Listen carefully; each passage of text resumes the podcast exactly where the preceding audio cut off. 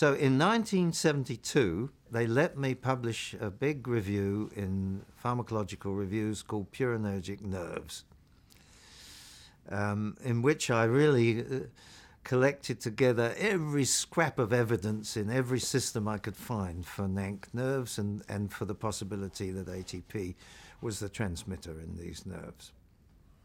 But unfortunately, hardly anybody uh, believed it. There was a huge resistance for more than 20 years following this paper.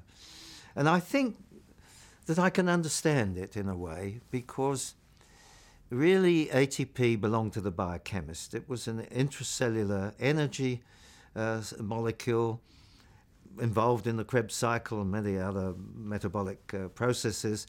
Why should such a ubiquitous molecule be an extracellular signaling molecule? I think that about 80% of the opponents, maybe 60%, it was just an emotional rejection. It didn't seem possible. They never bothered to read the papers even. It just seemed so unlikely. Another component uh, were very objective. They were I accepted there. They said we don't know whether it's right or not yet. We don't think there's enough evidence to support such a a major idea, um, and we're going to sit on the fence until we're convinced. Von Euler had a Nobel Prize for discovering noradrenaline and gave me marvelous advice. He said, Geoff, I don't know whether the hypothesis is right or wrong, but Negative people don't stay around for long, so don't worry about that. You must be objective. When there's new data, look at it carefully. See if it fits your hypothesis, see if it could fit another hypothesis. And if your hypothesis is wrong, you should be the first to say it.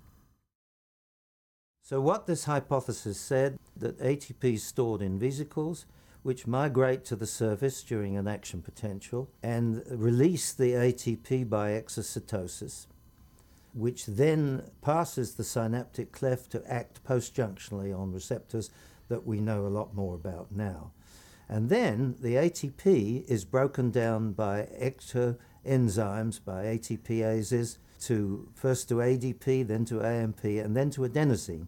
And adenosine is taken up by a high affinity uptake pump and reconstituted into ATP cells for further use.